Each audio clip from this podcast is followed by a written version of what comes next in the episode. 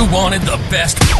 You've got the best podcast. The hottest, hottest podcast in the world. In the world. The Chris Voss Show, the preeminent podcast with guests so smart you may experience serious brain bleed. The C E Os, authors, thought leaders, visionaries, and motivators. Get ready, get ready. Strap yourself in. Keep your hands, arms, and legs inside the vehicle at all times, because you're about to go on a monster education roller coaster with your brain. Now, here's your host, Chris Voss. Hi, folks. Chris Voss here from the Chris Voss Show dot com, the Chris Voss Show dot com.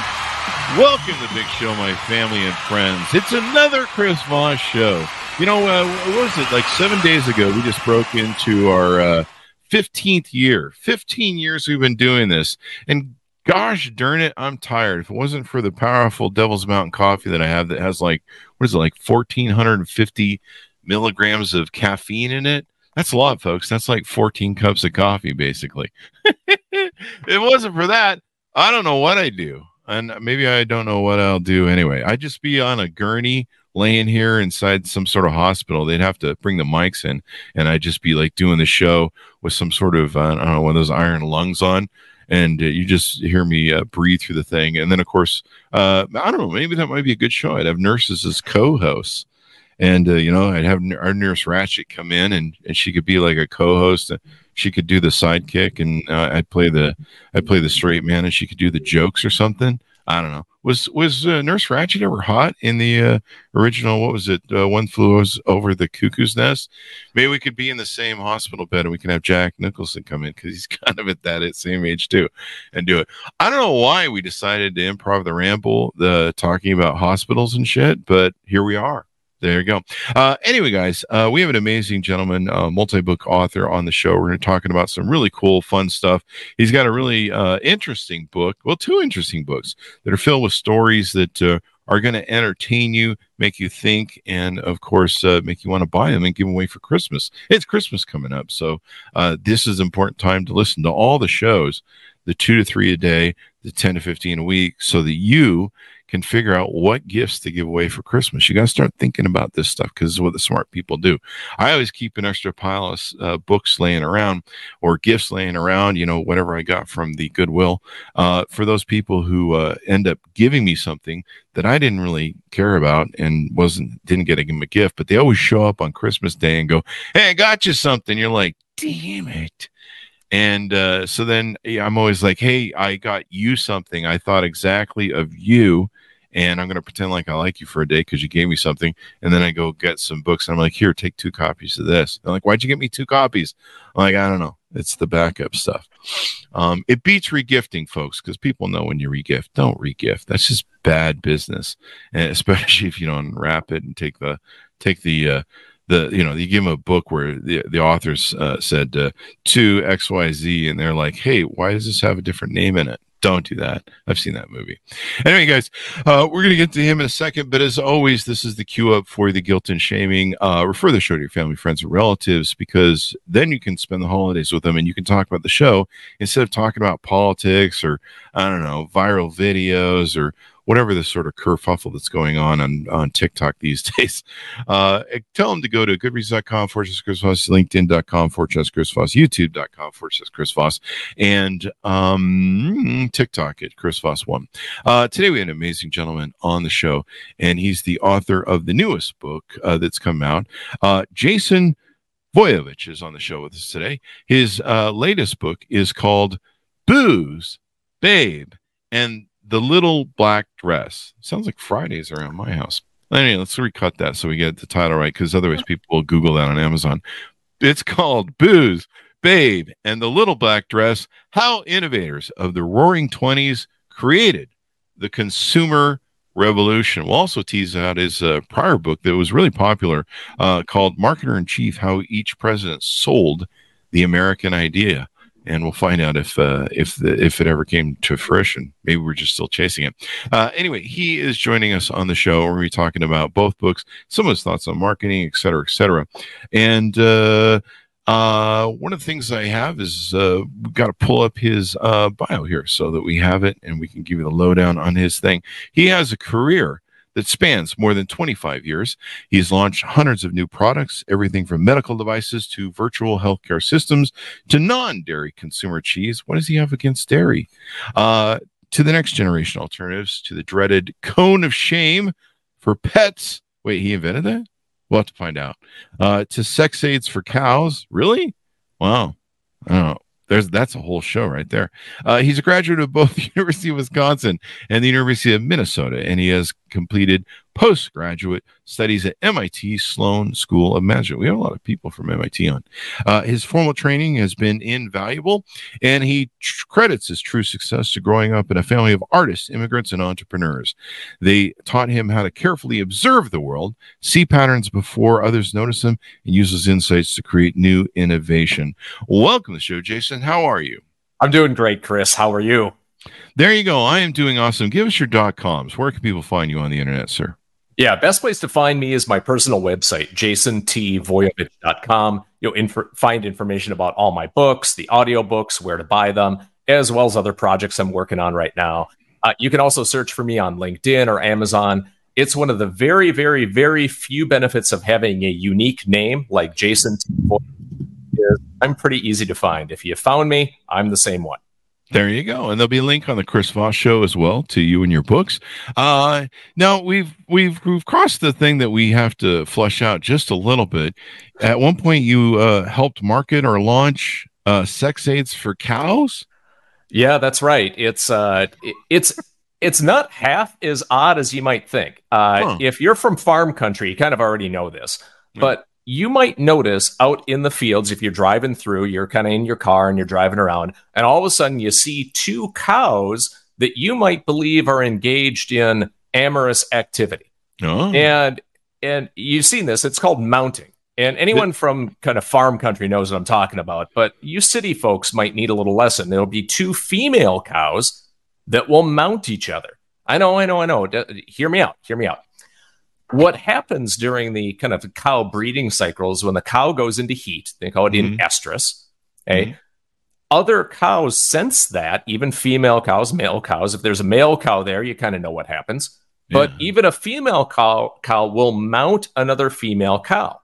So mm-hmm. here's the deal. That's the way that you know, like, okay, that cow is in heat. And usually most dairy th- these days is artificially inseminated. So the artificial inseminator guy will come by with his tools. We'll just leave it at that.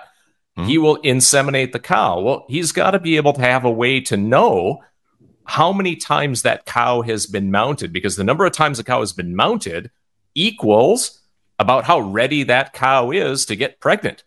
Wow. So Uh, what I helped launch was essentially uh, like it, imagine a, a scratch-off lotto ticket. You kind of have this picture in your mind, right? Mm-hmm. Imagine putting a sticker on the back of it, so it's highly adhesive. You slap that bad boy on the back of the cow, huh. and then when the other cow mounts it, they're kind of rubbing off the scratch-off, and when the scratch-off is ready, bingo, you won the lottery. Go in there with the artificial inseminator, and you know exactly when to inseminate that cow. There you so go. It's a scratch-off lotto ticket is is a sex aid. Do not try this at home, kids. Uh, huh. uh, you, it, it is unlikely uh, that your spouse will appreciate that, uh, putting a sticker on. People that are tuning in right now are like, is this an OnlyFans channel? This, um, is a, this could get weird. This you, get really weird. You know, there's some people that, God bless them, have trouble, uh, you know, they're human beings that have trouble, uh, you know, uh, getting pregnant and stuff like that. Maybe this is something you can do, you know, just know when you're in your cycle or whatever. yeah, boy, boy, that's, uh, yeah, don't try it. Kids, don't try it at home. Cow mounting. Uh, it's Fridays at my house. Uh, anyway, guys, uh, so, oh, give us a, an idea of this new book that you have out called Booze, Babe, and Little uh, Black Dress. What motivated you on to write this book? And you're like, people, damn it, need to know these stories. Yeah, I I was one of those kids, and you, you this might be you listening. I was one of those kids that liked to take things apart to just figure out how they worked. uh, sometimes I was able to put them back together again, but different story, different day.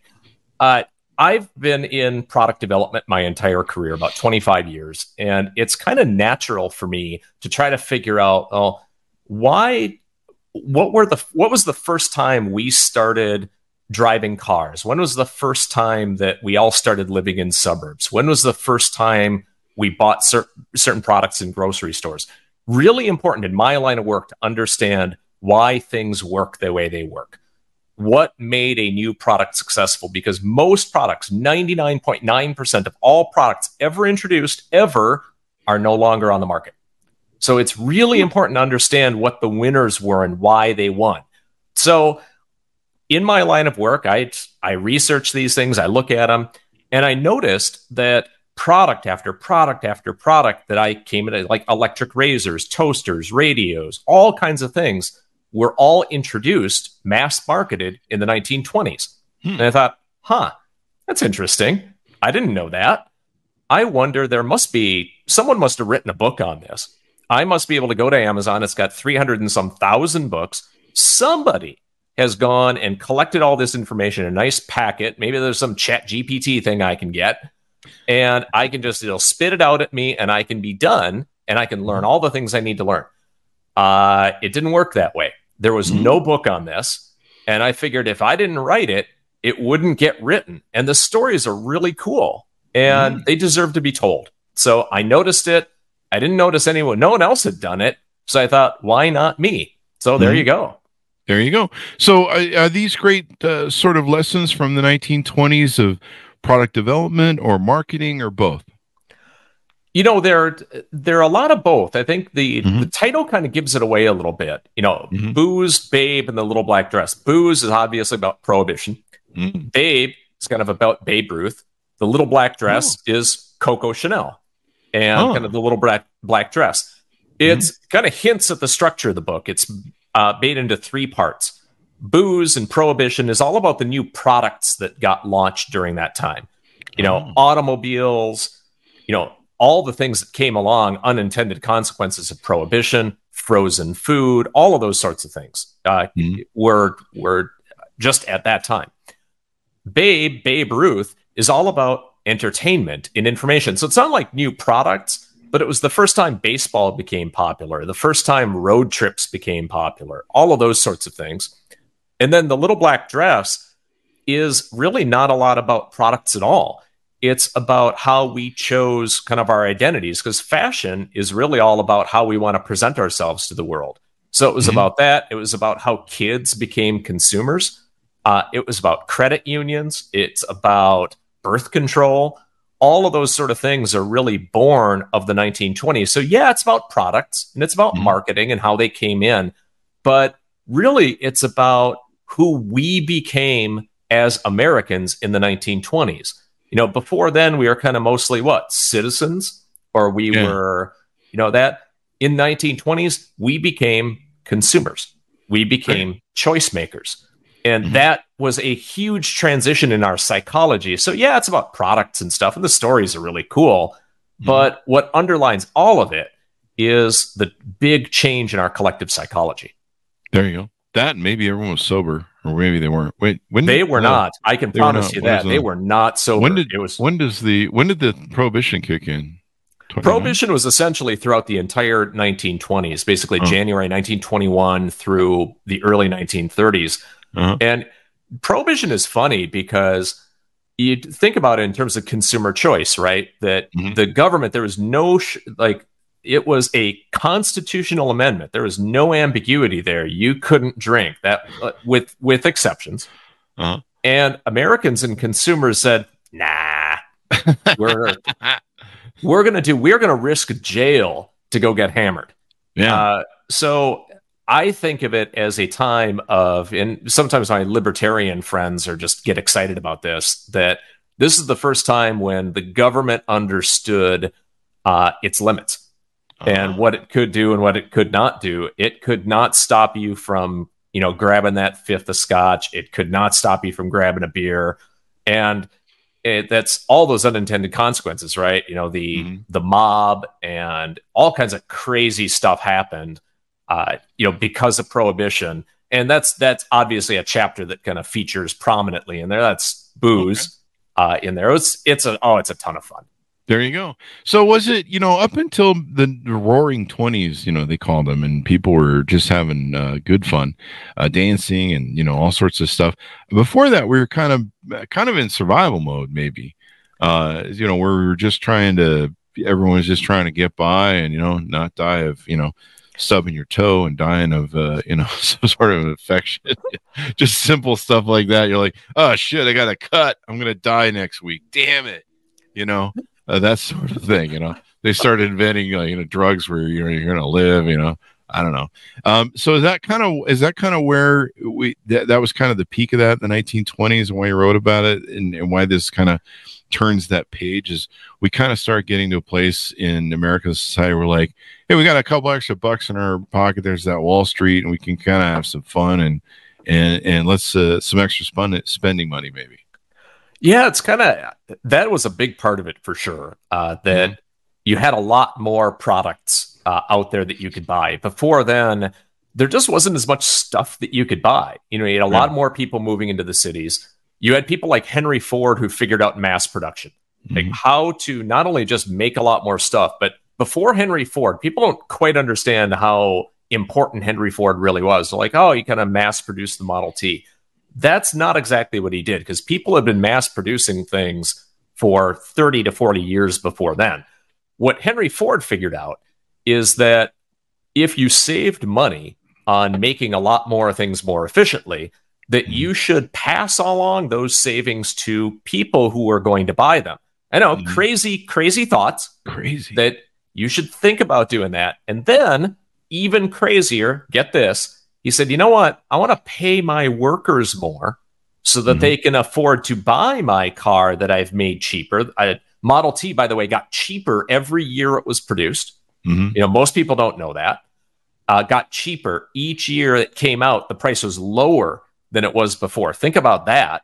Wow. Uh, so he figured out, and everybody copied him. So anyone who wanted to release a product kind of had to copy the good model. So you had a lot more things in the nineteen twenties that got cheaper and got more available. That mm-hmm. was number one. Number two, you already alluded to it. There's just a lot more money around. Before yeah. the nineteen twenties, you didn't have financial infrastructure in the United States. Oh. People thought, well, we've got banks, but banks were a mess. Uh, this is the first time where you got companies like the General Motors Acceptance Corporation, G M A C, which some of your listeners might have had a loan through. They were founded in the nineteen twenties, basically to do installment loans for oh. things like cars. So now, okay, you had all kinds of stuff. You could afford the stuff, mm-hmm. and you had to know about the stuff, right? If you didn't know about it, it doesn't matter. If there's a lot of stuff and you can afford mm-hmm. it, it doesn't matter if you don't know about it. It's all mass marketing, and all advertising kind of came into its own in the nineteen twenties because during World War One, President Wilson created this Committee on Public Information. Its whole job was to sell war bonds, and figured out how to use mass marketing to do that, trained up a whole bunch of guys. Mm. And once they left, you know, the War Department and the war was over, they didn't have nothing to do. And all of those companies like Henry Ford, General Motors, General Electric, all of them said, we need those guys to work for us. And they hired them all, and the advertising agencies hired them all. And it created this kind of perfect storm. You know, you had a lot more stuff. You could afford the stuff, and you knew about the stuff. Uh, it was almost like it couldn't not happen. But all there those things go. happened right in the nineteen twenties. There you go. It's like when you first discover you, there's a weed dealer. I don't know what that means. Uh, you have the stuff. You mean at fourteen? Oh, yeah, wait. Whatever yeah. that is. I don't know. It's legal now in Minnesota. I heard it's not, about it's that. It's cool now. Yeah, it's I've cool heard now. about it. I don't know what it means. Uh, but there you go. So uh, for people that are listening, Um, why why is this important? How do we transpose this to today? What lessons can we learn, and and how does this uh, history uh, really? You know, we we one of the sayings I have on the show from my quotes is the one thing man can learn from his history is that man never learns from his history, and thereby we go round and round. Um, so how do we how how do we apply what you've taught us here in the book? And we'll get into some stories here in a second. But uh, why is this important? How can we utilize it for today's Uh, marketplace and business, et cetera, et cetera? I, what I usually tell people is you may not be that interested in the history of the nineteen twenties, mm-hmm. but the history of the nineteen twenties is interested in you. Ah. And And here's the thing. We talked about, you know, the mass production, mass finance, mass marketing. We talked about all those things. And we think about all those things as happening to us as consumers. Mm-hmm. But flip the language. We're getting tripped up on the word consumer. We mm-hmm. think about mass consumption that we're taking, that those things are happening to us. But what we really figured out how to do in the nineteen twenties is become choice makers. Oh. That's the important decision. People get all hung up on consumerism and capitalism and all that stuff. That's all fine. You can have that discussion if you want. But what the nineteen twenties taught Americans how to be is choice makers, how to make choices, not just with our products, but what, you know, what podcasts they listen to, what sports they participate in, mm-hmm. the family they decide to have, mm-hmm. all of those things. You know, before the nineteen twenties, how did you decide what family you wanted to have? Like, well, you went to church and the priest told you what kind of family you were going to have, and that's what you did. In the nineteen twenties, you know, you once you kind of opened the Pandora's box of choices and choice making, people said, oh, you can buy this car, that car, that car. Mm. And people said, huh, well, that means that I can read this newspaper, this newspaper, this newspaper. And they're like, ooh, yeah, we didn't, we hoped you would just read all of them, but okay, we get, guess you get to make choices there. And they said, well, wait a second. So I get to choose if I want to have kids or not. And they're like, oh, mm-hmm. man, damn it. Uh, damn it. I did And that. So when we think about being a choice maker, I think the biggest thing I can tell people about when you finish reading this book, you'll understand that it's a lot more than just what products you could buy. Mm-hmm. It's learning how to think about all the choices you make in your life as, what if it had a price tag on it? What mm-hmm. if you watched a video on YouTube about some new fitness thing mm-hmm. and you thought, okay, do I want to do that or not? Okay. What if I wasn't just kind of learning about that from, you know, like, hey, does this, should I take this supplement or not? What if I thought about that in terms of, okay, it's got a price, not just the price tag for the supplement, mm-hmm. but what do I have to do in my life? How much is that going to cost me in terms of time, mm-hmm. you know, time with my family, Be- behaviors I'm going to have to do or not? How many times am I going to have to go to the gym? If you start thinking about making a consumer choice versus, you know, reading a story in the New York Times, you're like, why do they want me to believe that? What if I had to buy mm-hmm. that story? Mm-hmm. If I had to buy it, what else do I need to buy? Mm-hmm. Uh, you turn on your consumer instincts, because most people I know are very, very, very good at comparing products and figuring out what's right for them, but they don't take that same mindset into media. They don't take it into what they listen to, what they buy, all of that stuff. And I'm saying, after you finish this book, you will. You'll there learn you how to do it. It's really cool. And that's really important. You know, there's an old uh, line from the band Rush, uh, Neil Peart wrote, I believe, uh, that said, uh, we will pay the price, but we will not count the cost. And I remember that stuck in my head in the nineties, and I was like, yeah, people really don't consider the cost of stuff. You know, I'll sit down with my friends who got divorced, and we'll sit down with their alimony and child support, and I'll be like, okay, so uh, how much fun times did you have over ten years, and then uh, what was the cost of it? I'm like, wow, you could have you could have just been partying in, uh, in Vegas the whole time, every weekend, um, for what you paid, but uh, there you go. Uh, you've got alimony and child support for the next twenty years. Have fun with that. And, uh, you know, I think who's the, who's the Yellowstone star? He's going through that right now. Um, the, uh, Kevin Costner. Yeah. Oh, Costner. I thought you were going to say Harrison Ford, but that's nineteen twenty-three, isn't it? That's true. There's a, yeah, there's a couple spinoffs now, isn't there? Yeah. Um, I, I lose track. So uh, can you give us a couple tease outs from the book? Uh, there's a lot of great brands that were built back then. I was going to say Anheuser-Busch. We had one of their people on recently uh, talking about their how the family was built. Uh, Coca-Cola. You know, there's a lot of great brands that were built during this time, and, or probably, you know, finally hit pay dirt during this time. Uh, can you tease out a little, a couple stories or something that uh, we can do? Yeah, I think there are a couple that really jump out. I mean, obviously, mm-hmm. you know, this was the Babe Ruth era and kind of Wrigley Wrigley Field. Uh, mm-hmm. There's, you know, the little black dress, you know, became popular. So if you look at women wearing clothes today and you just kind of go to like a cocktail party, they could have been at that same cocktail party one hundred years ago and they would have fit in, because wow. it's basically the same dresses, the same jewelry, the same fragrances, the same, mm-hmm. all of that same stuff. Uh, but a couple of things that really strike ho- close to home for most people. Uh, most people don't know that frozen foods were invented in the nineteen twenties, commercially available frozen foods. Oh, wow. And it's uh, the inventor was Clarence Birdseye. You know, so Birdseye frozen vegetables. Uh, they became more popular in the thirties. But the story is really cool. It's kind of the the short version of the story is that he was just, he's a crazy, curious guy. And he ended up, through circumstance, up in Labrador, Canada with his wife.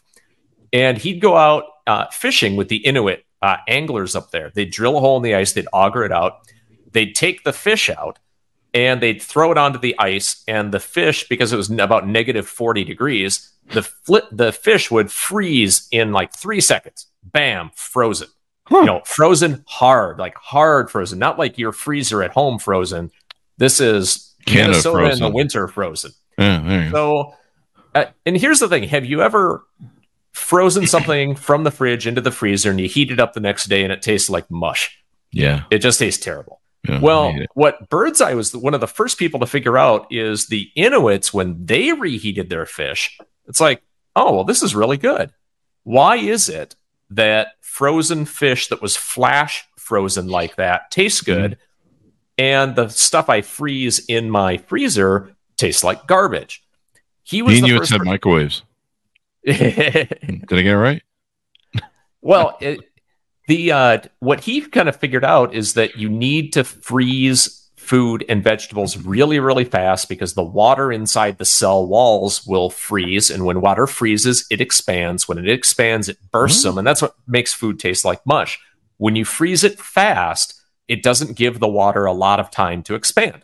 Hmm. That's the science lesson you probably learned in tenth grade. But here's the, the practical application is he figured out how to freeze it, not up in Labrador, Canada, but using chemicals in a factory. So basically mass producing frozen fish like Henry Ford mass produced cars, wow. and was able to get all of that to market. And people could have frozen fish if they lived in Minnesota. They could have corn if they lived in Florida. Oh. They could have berries if they lived in Arizona. All of that stuff, that was all possible. And that was just not possible before the nineteen twenties. It was that guy's singular invention and kind of bringing that to market that oh. made it all happen. It was the first time we could choose to have food. We could choose what we wanted to eat. And eat it year-round, where it wasn't seasonal. Eat it year-round. Yeah. Like, most people have no concept of what that's like. That, yeah. like, hey, if if uh, strawberries are out of season, you are S O L. Yeah.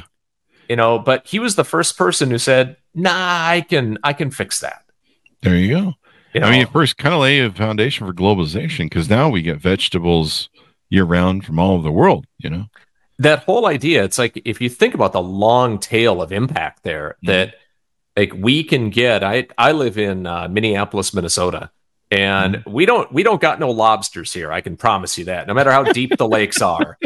Uh, there are no lobsters outside of the tank, outside of those restaurants that we don't want to give their trademark on the show. Sure. But you know you've been to one, and you can pick the one you yeah. want dead up mm-hmm. in the front. You say, kill that one for me. It's like an executioner. Uh, I know, it's a little on. Weird. I'm, gonna, uh, I'm never going to be able to go into one now.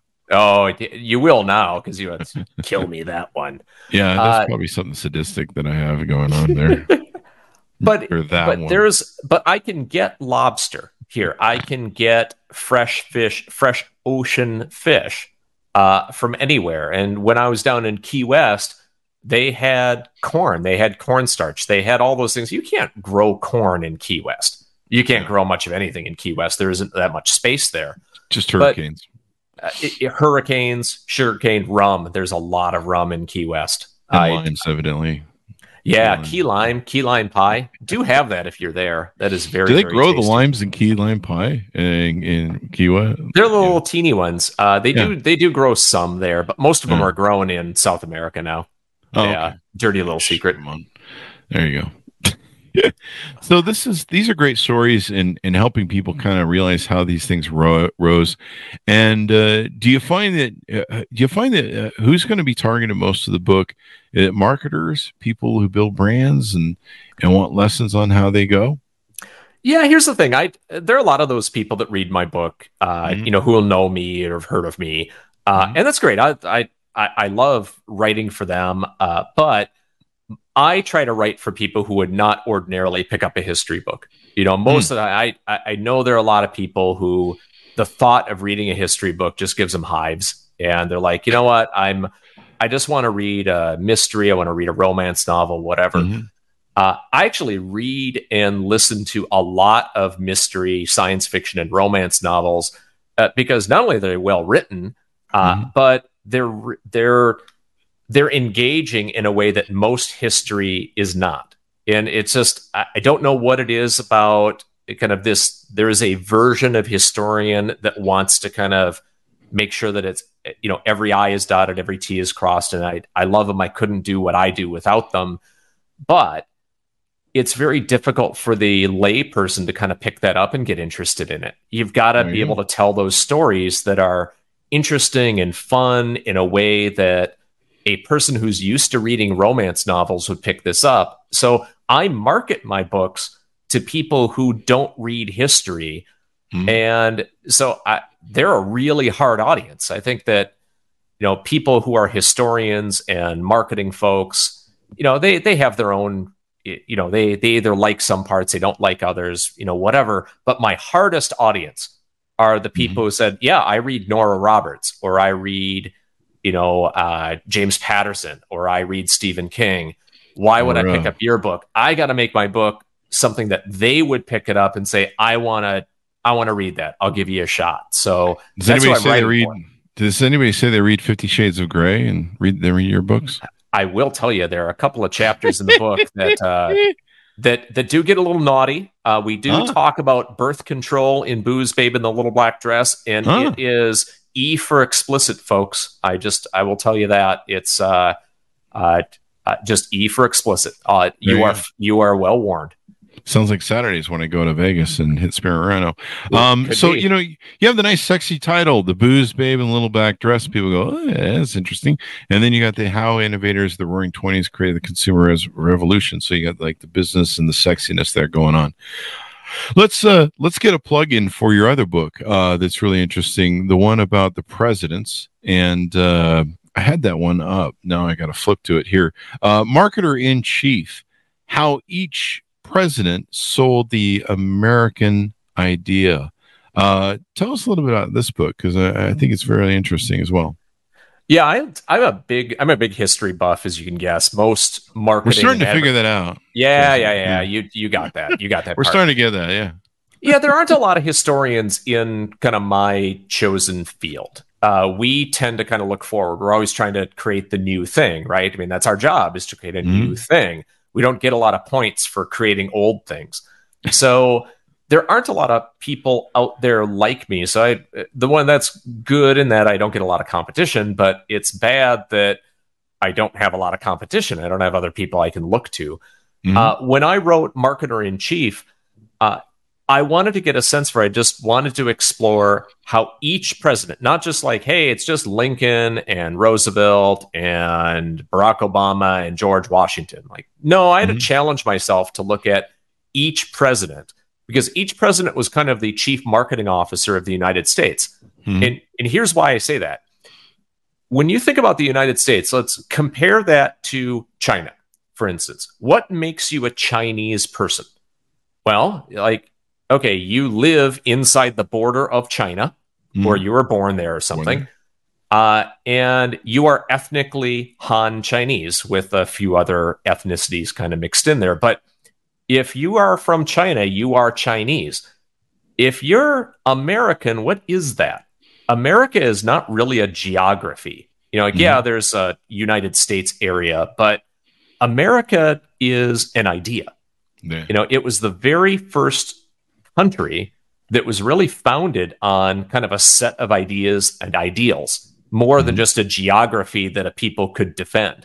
Mm-hmm. So the whole the the whole thought is, okay, it wasn't about kind of protecting the borders and kicking people out, kind of like European history, African history, Asian history, you know, South American history.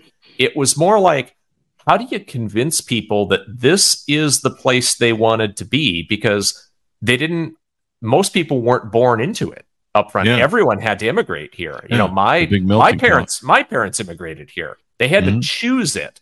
So I felt like I wanted to rethink the role of the president, not as like commander in chief, mm-hmm. but as the person who is out there saying, America is really cool and you want to be a part of it. It's so cool. You want to immigrate here. It's so good. You don't want to be part of France anymore. You want to come here to do mm-hmm. this, even though the food isn't going to be as good. Yeah. Plus, we don't surrender either. So that's just that. And we did bail them out of a couple big ones, didn't yeah, we? Yeah, France, France joke there. Yeah. They have that white flag as, as their flag thing, don't they? I'm just kidding, France.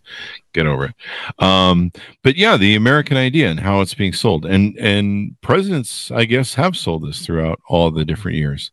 And you go through all forty-five of them? That's right. All from... You know, I even had to hit Zachary Taylor. You got to hit Franklin Pierce. Oh, Zachary Taylor, yeah. Yeah, it's, yeah, right. Yeah, like everybody, like, oh, yes, of course. That's uh, a tough one to crack, I'm sure. You know, and most people, most people kind of remember, like, oh, you know, I remember the last three, four presidents. And, it, you know, the, the tricky part of the book was no one's going to challenge, no one outside of historians are going to challenge my impressions of John Adams or... You know, uh, you know, uh, even Abraham Lincoln, those folks. You know, if you kind of pick a story in there and mm. you you kind of talk about it, there's not a you don't get people emotional about it. Well, yeah. I also had to get a little closer to home, and you get to Carter, Reagan, Bush, Bush, mm. you know, Clinton. Mm. Is there another Bush? There was. There was almost another Bush. See, it seems like that. There was like fifty. There's like always another. There's always another. one hundred fifteen Bush. Roosevelts and like I think five or six Jacksons, uh, Johnsons. Yeah, there's seems like there was everything. Yeah. There's only one Nixon, fortunately. There so. was only one Nixon. Yeah, there's in more ways than one. There's only one. Yeah, the uh, I, it's a good thing. Did he have kids? He did, didn't he? Yeah, he did. Yeah, it's uh, it, it's funny, you know. What do you do if uh, there was an S N L skit I watched a while ago? It was like the change of name office. Your listeners can Google it. It is a good skit. Uh, I uh-huh. think Pete Davidson wrote the skit. It was all about kind of funny names. Uh-huh. And there was a guy like whose whose great uncle was Adolf Hitler. And you think like, how, how do you? Uh, how do you? How do you? Uh, what do you do there? I just. Yeah. Uh, I, I don't know how you how you live with that, but especially if you have that same mustache thing going on. Yeah, uh, that he ruined that must uh, Hitler ruined that mustache for. That was the Charlie Chaplin mustache. Yeah, you yeah, see that's like, right, wasn't it? Yeah, yeah. In the twenties, you saw a lot of guys. Like I looked at a lot of pictures of people in the nineteen twenties because duh, I had to write that book. Mm. Uh, and there are a lot of people who had the Hitler. Like you have wow. no idea how popular that was. No idea. Like lots of people had it. So, you know, when people saw, you know, Hitler on German T V, it wasn't like, oh, that's the Hitler mustache. They're like, oh, why is that weirdo looking like Charlie Chaplin? Yeah. Which is ironic because then Charlie Chaplin did that whole great movie on him where he it was kind of based on him uh, and uh, a great bit. Um, so, uh, so how hard was it to go through and and try and dig all this up? I mean, I, obviously with recent presidents, you know, there's a lot of, uh, there's a lot of recorded data and press on them. Uh, you know, w- was it hard to get it from some of the more obscure presidents? Oh yeah. There's no question. I think, mm-hmm. uh, if I recall, there might've only been on, on some of the presidents, there might only be one or two biographies at all. Mm-hmm. You know, there's uh, the white house dot gov, you know, the, you know, they've got little histories and biographical sketches and a few references. You mm-hmm. can find uh, entire books on Abraham Lincoln's wife's recipes. Like, there are mm-hmm. whole books on that. But you look at the dude before him, Andrew Johnson, who was a piece of work. You look at that guy and there might be ten books total written about mm-hmm. him. Uh, so there's definitely a, uh, you know, a sense for, you know, American history where we tend to pay attention to the winners and the ones that, you know, Washington, Jefferson, Lincoln, Roosevelt, Roosevelt, you know, uh, maybe Roosevelt, we remember Roosevelt. Roosevelt. There's another Roosevelt. But if you ask people to like, hey, can you name five presidents? No problem. Can you name ten? Okay. Yeah. Most people can. Name twenty. Most oh. people can't name twenty. And part of that is because presidents generally before F D R, really, uh, before mm-hmm. Lincoln for sure, before F D R, absolutely, the president wasn't that big of a deal. Mm-hmm. Uh, it was Congress that was the big deal, and that was on purpose. Uh, hmm. Most people haven't read this part of the Constitution. I know a lot of like real Constitution rah rah guys who have never actually read it. When you read the Constitution and it lays out the three branches of government, right? Mm-hmm. They'll say, you think, oh, well, president, Congress, and the courts. It's not how it is. The first is Congress, and it was like three thousand words describing what they do. Mm-hmm. There's like a thousand words describing what the president does. And there's like a footnote describing what the courts are supposed to do. Mm, so when you think about like, hey, common. it's, uh, yeah, well, he could have written some more about that. And yeah, why they, hasn't they could have maybe some rules and ethics or regulations. But we're finding out now. Uh, and that's really interesting. So Congress was supposed to be almost maybe more important than the president. Maybe the president was supposed to be more of a figurehead. Well, if you, you got to put yourself in the shoes of the people who were there at the time, you know, they mm-hmm. fought a war to not have a king. That's true. Uh, so that was kind of what was on their mind at the time. So they wanted more of a parliament, kind of congressional branch. The legislative branch was supposed to be primary. Mm-hmm. And under that, like, okay, we do know, we do understand the need for a figurehead, mm-hmm. a, you know, someone who is kind of head cheerleader and administrator. And then, yeah, you know, we need courts. Courts are important, but they'll figure that out for themselves. They spent most of their time on Congress. So the big deals were who was who were in charge of the congressional committees. When you read history of that era, and you think, oh, I'm going to read a biography of, you know, Andrew Jackson. Mm-hmm. Well, Congress features really prominently uh, during mm-hmm. that. Uh, you know, just the, very much co-equal, if not much more important than the president. There you go. Um, well, Clarence Thomas definitely, uh, evidently figured out really well how to run SCOTUS uh, and uh, and uh, uh, put it up for sale to any billionaire willing to buy. Um, you, you know, this is interesting. Is it kind of based around the framework of, you know, in our in our uh, In, in our Constitution, it says that we're we're uh, I'm missing one of the words, but we're basically on a path to try and form a perfect union.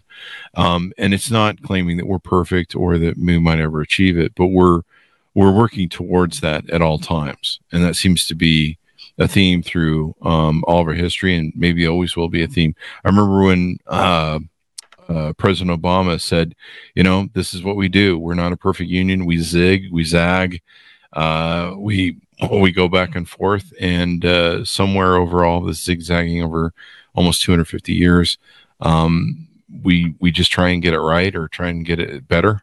Righter, um, yeah, righter, as it were. And uh, sometimes we we we don't always do the right thing, and we can look back on history and go, yeah, maybe we uh, made some mistakes there, or maybe a lot of mistakes actually. When you look at the history of this country, um, but uh, maybe we're better. But yeah, you're you're right. Every every president tries to sell what the uh, what the American dream ideal should be. You know, we've had that great Statue of Liberty standing out there in the ocean.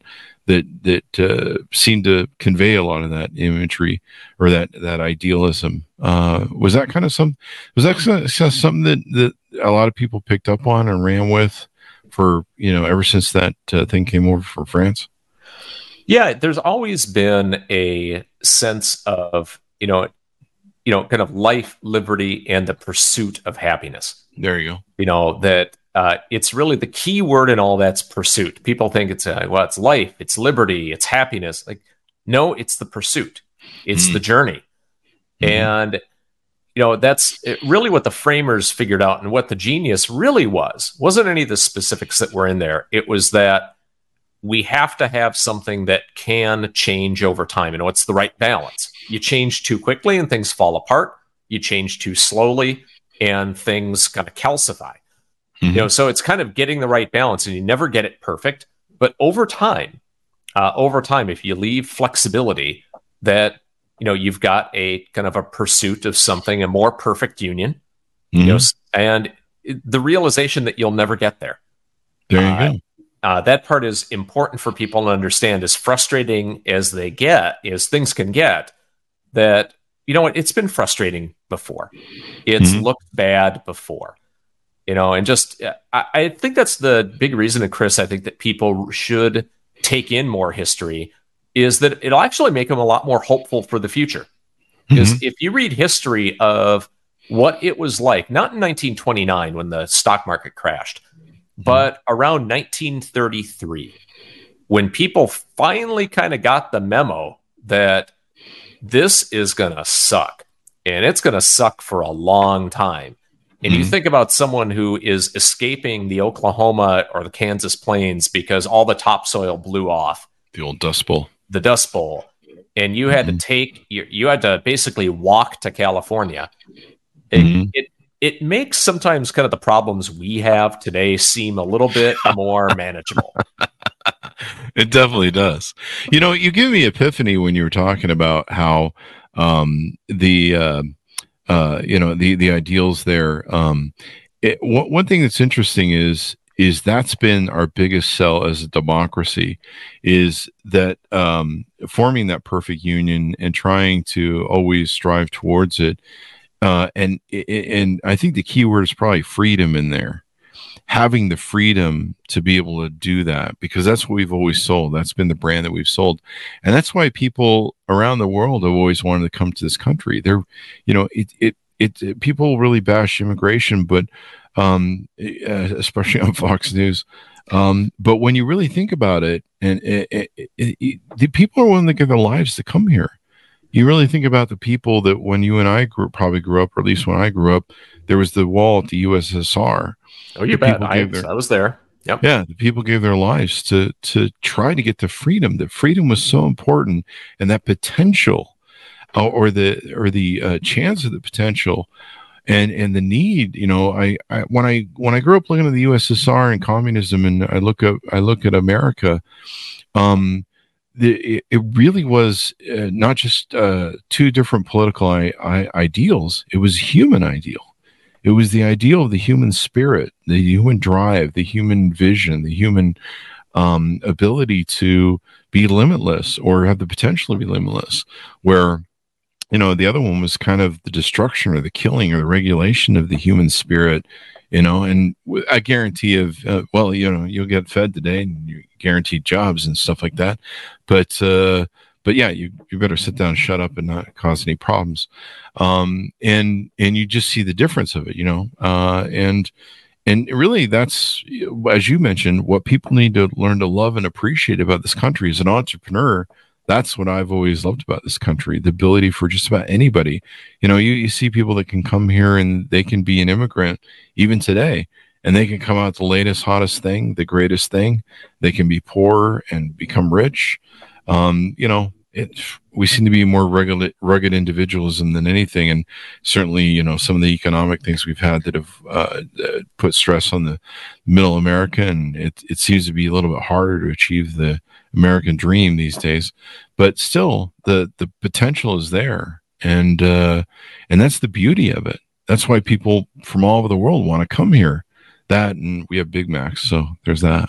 Oh yeah. McDonald's. That's a, uh, you know, people like K F C is the big thing people love outside mm-hmm. of here. It's, yeah, it's a weird thing. I, I just look at it this way, you know, as a, as someone who's into product development, you know, You know, you think about people lined up outside the app, you know, an Apple store when a new iPhone comes out, uh, you know, an iPhone, the, the first one or the first couple, they're just lines out the door, like the Nintendo products or, you know, whatever the case may be.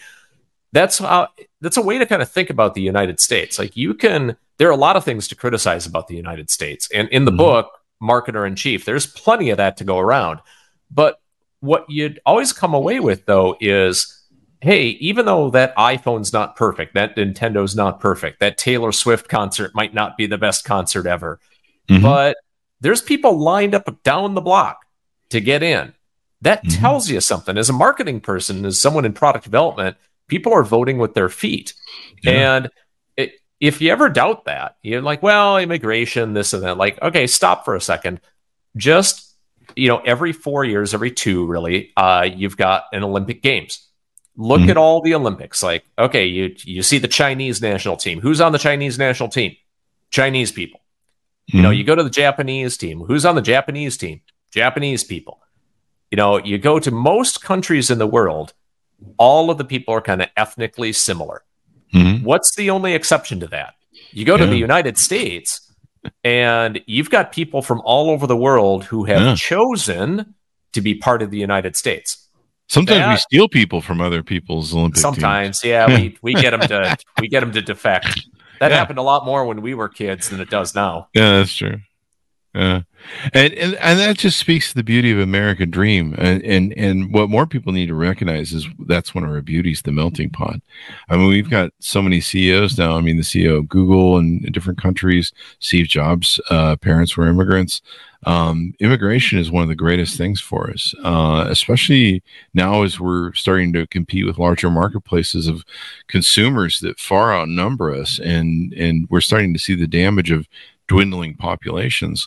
You know, India looks like it's probably going to rise as, as China falters because of its one child policy as an economy. It was, you know, it was destined to be the largest economy by twenty twenty-five. Over the last ten or fifteen years. That's been rummaging around, if not twenty years.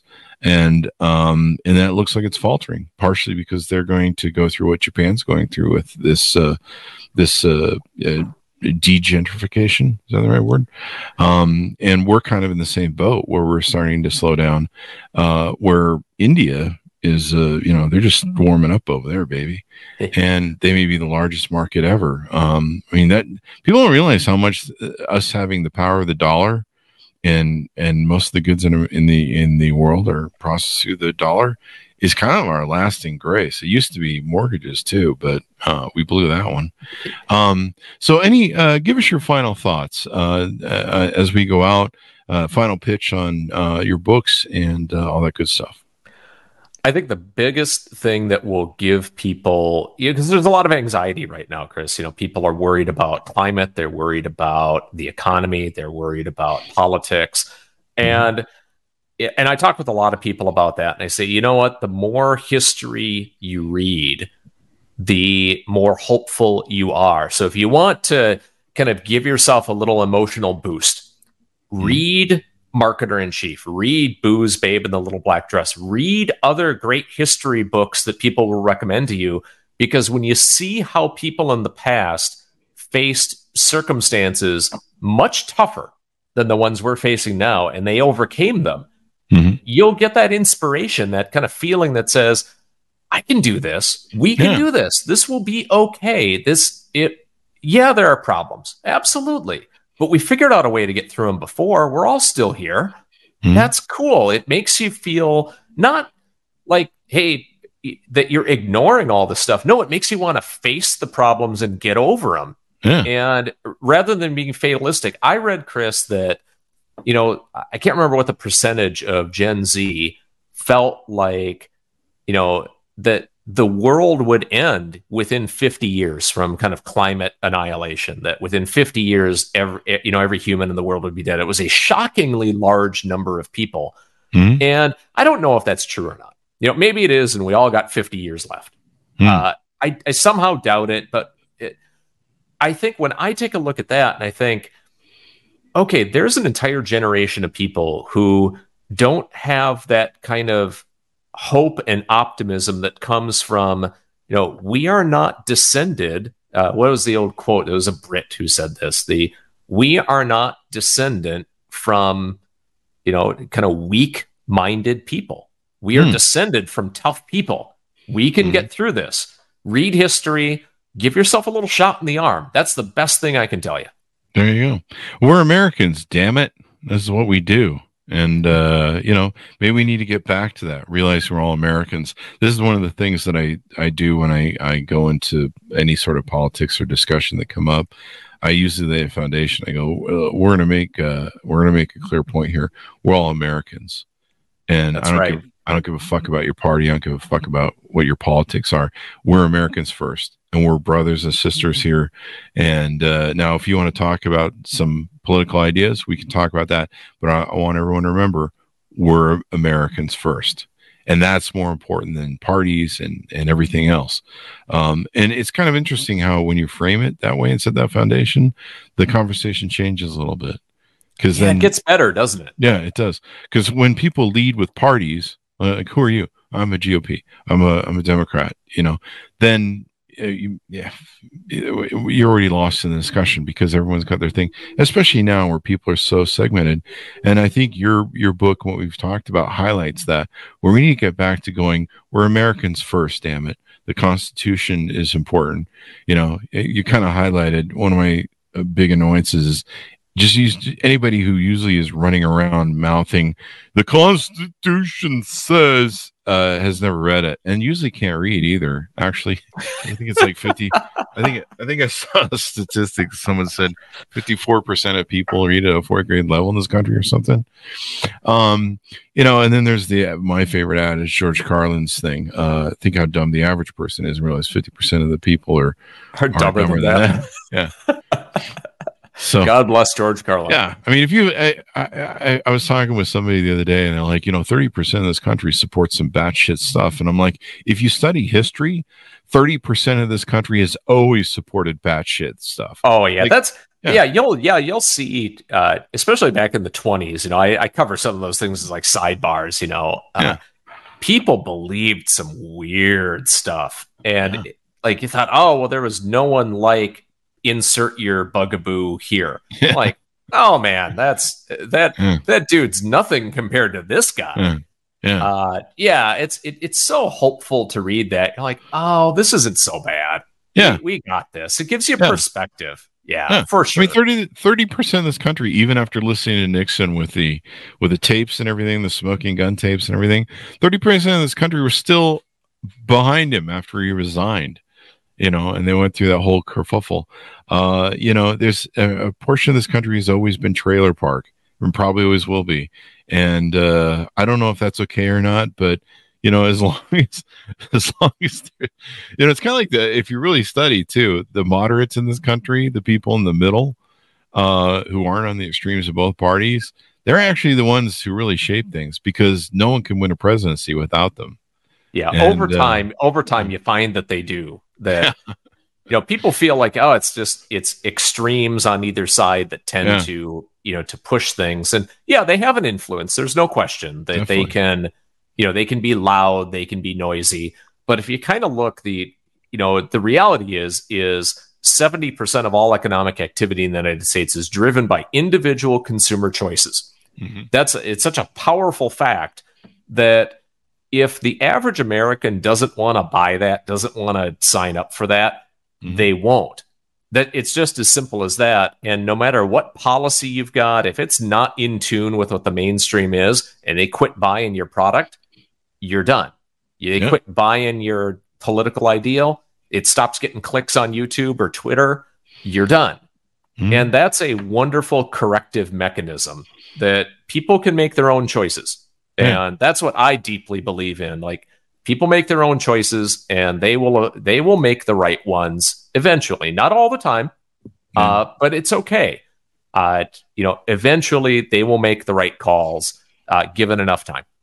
And then the great thing about our democracy is, you know, we have the ability to readjust and reset and go, yeah, but that those four years probably weren't the best idea. It didn't work. We were we were probably a little drunk uh, with something or power or whatever. I don't know what was going on then, but uh, we're we're off the juice and uh, we're gonna we're gonna try something else, or maybe we're gonna try to go back to normal. So and then hopefully we don't you know zigzag some more. Uh, it's been wonderful you having the show, Jason. Very thoughtful and exciting to read both your books because uh, I love history. The one thing man can learn from his history is that man never learns from his history, and thereby we just go around and around. You know. Uh, we just repeat everything just uh, just to make sure we didn't. What, what's that old joke that sometimes I hear the chicks on TikTok say? Sometimes I just keep doing the thing I shouldn't do over and over again just to make sure that it was the wrong thing not to do, you know, just to make sure, you know, something like that. There's something they say about I love that. It. So, Jason, give us your dot coms wherever you want people to find you on the interwebs.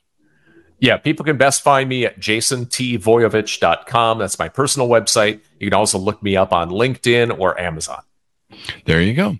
Uh, thank you for coming on the show. We really appreciate it, man. You're welcome. Thank you for having me. There you go. And thanks, Manus, for tuning in. Order the book where our fine books are sold. It came out March twenty-fourth, twenty twenty-three. Uh, Booze, Babe, and the Little Black Dress, How Innovators of the Roaring twenties Created the Consumer Revolution. Thanks, Manus, for tuning in. Go to goodreads dot com, forchess Chris Voss, uh, youtube dot com, forchess Chris Voss, linkedin dot com, forchess Chris Voss, and uh, TikTok at Chris Voss one. Thanks for being here. Be good to each other. Stay safe, and we'll see you next time.